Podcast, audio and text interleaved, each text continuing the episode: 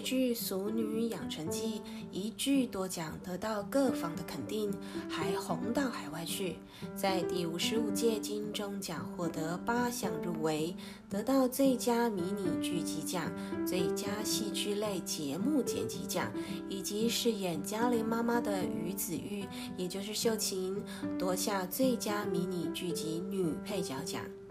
另外，在二零二一年第十四届国际东京戏剧节也公布《俗女养成记》入选海外作品特别赏奖项，这是继《花甲男孩转大人》之后第二部获得该奖项肯定的台湾戏剧节目，实在不简单。虽然两季各只有短短十集的内容，但它不但创了多项的新纪录，更掀起一股怀旧风潮和广大女性的共鸣。这一部将时间轴设定在民国七十年传统背景下的剧，是如何营造出这迷人的魅力？且听鱼仔说下去就知道。戏剧简介说明。欢迎大家回到人间童话故事屋 Podcast，听狐狸鱼分享各类型的人生故事。这次要与大家分享的人生故事系列是电视剧，电视剧名称《俗女养成记》一二季，导演严艺文、陈长伦，作者江娥，编剧严艺文统筹，范芷琪、黄欣轩。领衔主演谢盈萱、吴以涵、陈竹生、杨丽英、夏静婷、于子玉、温升豪、蓝伟华、陈家奎、宋伟恩、杨明威。类型：迷你时代剧喜剧。集数：十集加十集，每集长度四十六到五十八分钟。播映日期：第一季。二零一九年八月四日，第二季；二零二一年八月八日，在电视剧的分享中，鱼仔以一星到五星的程度来做平等推荐。《俗女养成记》第一季、第二季的养眼度四颗星，喜剧度五颗星，扎实度五颗星。推荐说明。这部剧的喜剧度和剧情扎实度都强到没话说，势必五颗星。虽然不是走偶像剧路线，有高颜值，但是它的拍摄手法镜头感满满，画面还是倍儿漂亮的哟。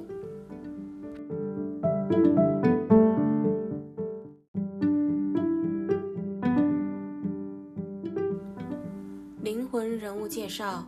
导演严艺文，这一部《俗女养成记》的导演严艺文，他是一名演员，同时也是导演和编剧。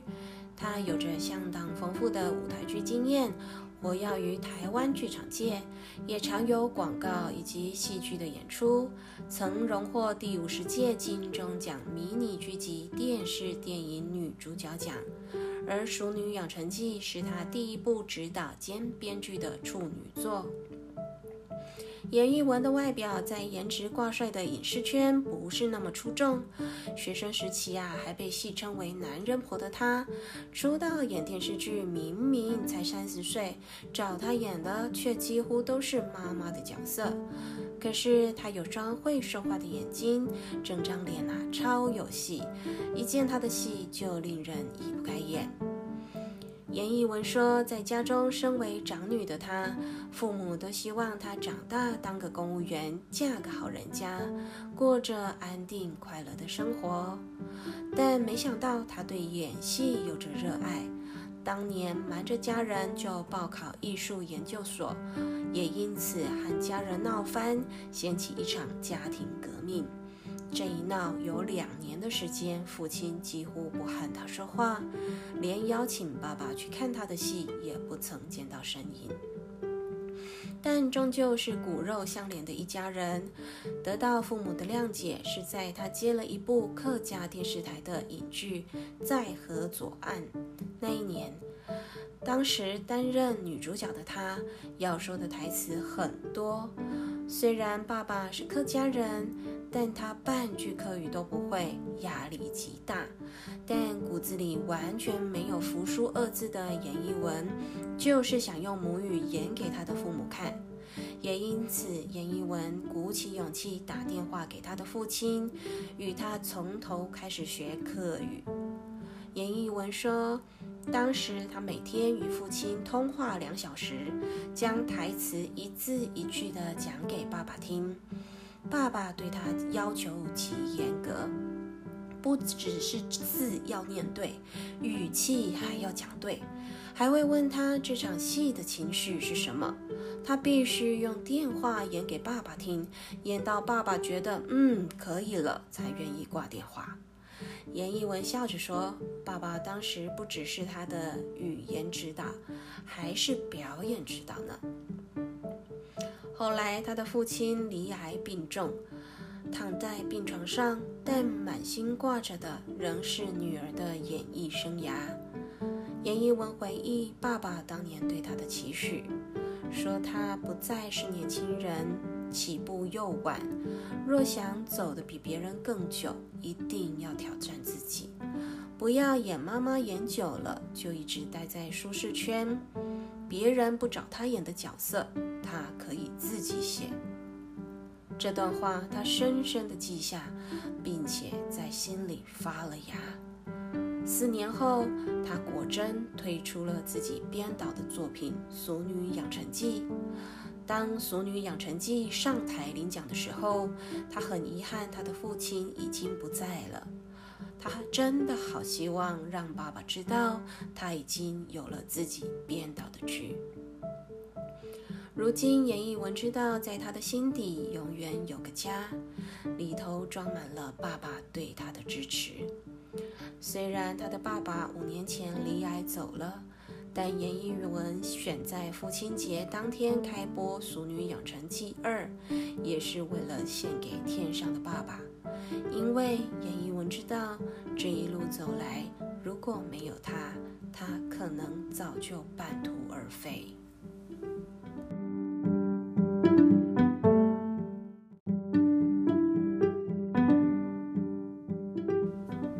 作者江娥。在文坛横空出世的六年级生江娥，在《俗女养成记》一书里撰写推荐序文的作家黄立群，他形容江娥的文笔似绵里长针，利落痛痒。不管江娥写什么，都能自成一方的风格，在严肃中可见黑色幽默，看似平衡却又微微战战。就像一枚法相庄严，却以荒唐角度悬落在崖边的奇石。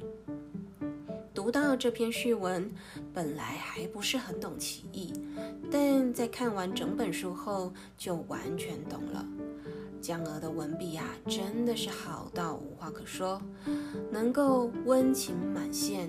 也能随时酸上一笔，增添不少轻松的笑料，让人阅读时能够轻松认真的一页接着一页看下去。江娥在成为作家之前是名中规中矩的 OL，但在社会打滚多年的道理让她明白，若想要升职，终究得昧着良心，踩着同事往上爬。加上他成长在家教甚严的家庭里，从小到大总是为了符合别人的期待活着，经年累月的压力已经大到让他承受不住。他发现要完全脱离现在的生活方式，就得把工作给辞了。而原本就有写作习惯的江娥，在与朋友闲聊六年级生的共同回忆时，也触发他决定要写一本书来记录那个美好的年代。江娥说：“生活就是往前争取两步，要折中退后一步。只要确认自己不要偏离轨道太多，朝着自己想去的方向就行了。”当时他四十岁，体会到生活不可能永远都是最理想的样子，要学习调整和接受。所以，当他将工作辞去，除了让他对人生的方向选择有所体悟之外，对父母也更加的理解。因为小时候父母对他的严厉，使他们的感情并不亲近。但是在江娥逐渐成熟的过程中，他发现父母小时对他的严厉，只是想让他具备更多的能力，可以面对挫折。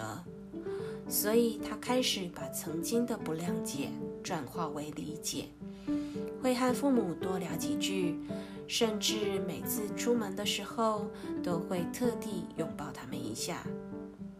江娥说，一开始做的时候很别扭，很不自然，但多做几次之后，他发现啊，父母会慢慢的自动走到他旁边。这样，透过肢体碰触所所传达的爱，远远超过了言语。现在，江娥家里的气氛不再疏离，而是和乐。有时父母斗嘴，江娥与弟弟也会搅和进去，在旁煽风点火，家里的气氛啊更热闹了。人生的下半场，江娥做到了自己喜欢的样子。她的前半辈子都在当一个符合父母世俗所期待的淑女。当她在三十九岁勇敢辞去工作后，她确定她只想当个符合自己心意的俗女。没错，这本《俗女养成记》就是在讲着她的故事，记录她美好的过去。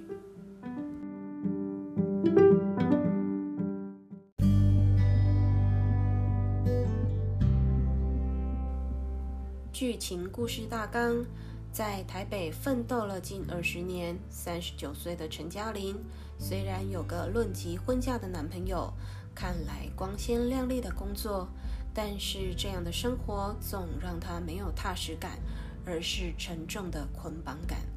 最终，她失去了一切。没房、没车、没老公、没小孩，还丢了工作，而她到底是如何把自己的人生走到这种地步呢？陈嘉玲自觉，这个关键就是淑女。她出生在台南淳朴的乡下，三代同堂，全靠阿公开的中药行为生。她自小就是阿妈身旁的狗腿子机灵鬼。身为长孙女的陈嘉玲，深受着大家子里每一个人的宠爱。长大之后，虽然一路跌跌撞撞，将迈入四十岁，他知道，就算自己现在一无所有，天也不会塌下来。但他就是不知道接下来的路该要怎么走。再回到家乡，重新过着平凡。平静，每天面对父母过度关爱的眼神，让他重新思考了人生。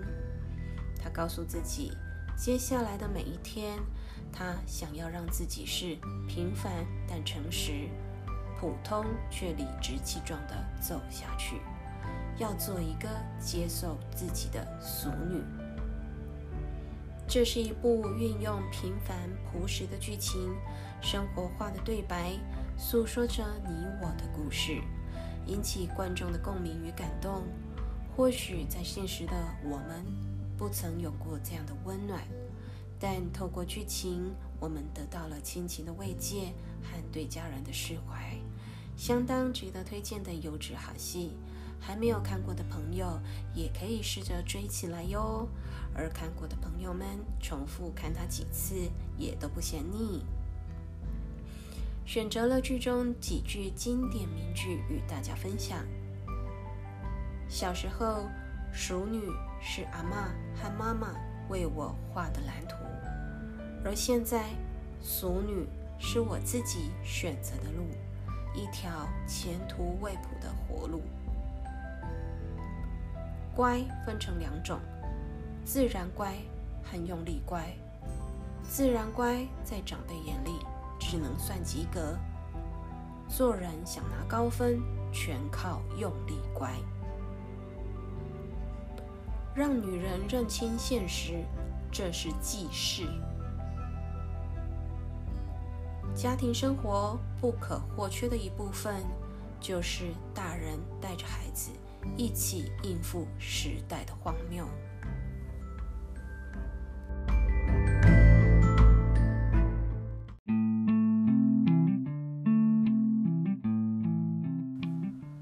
观后心得分享：在发掘一部很有质感的剧时，鱼仔特别喜欢去了解它背后故事的由来。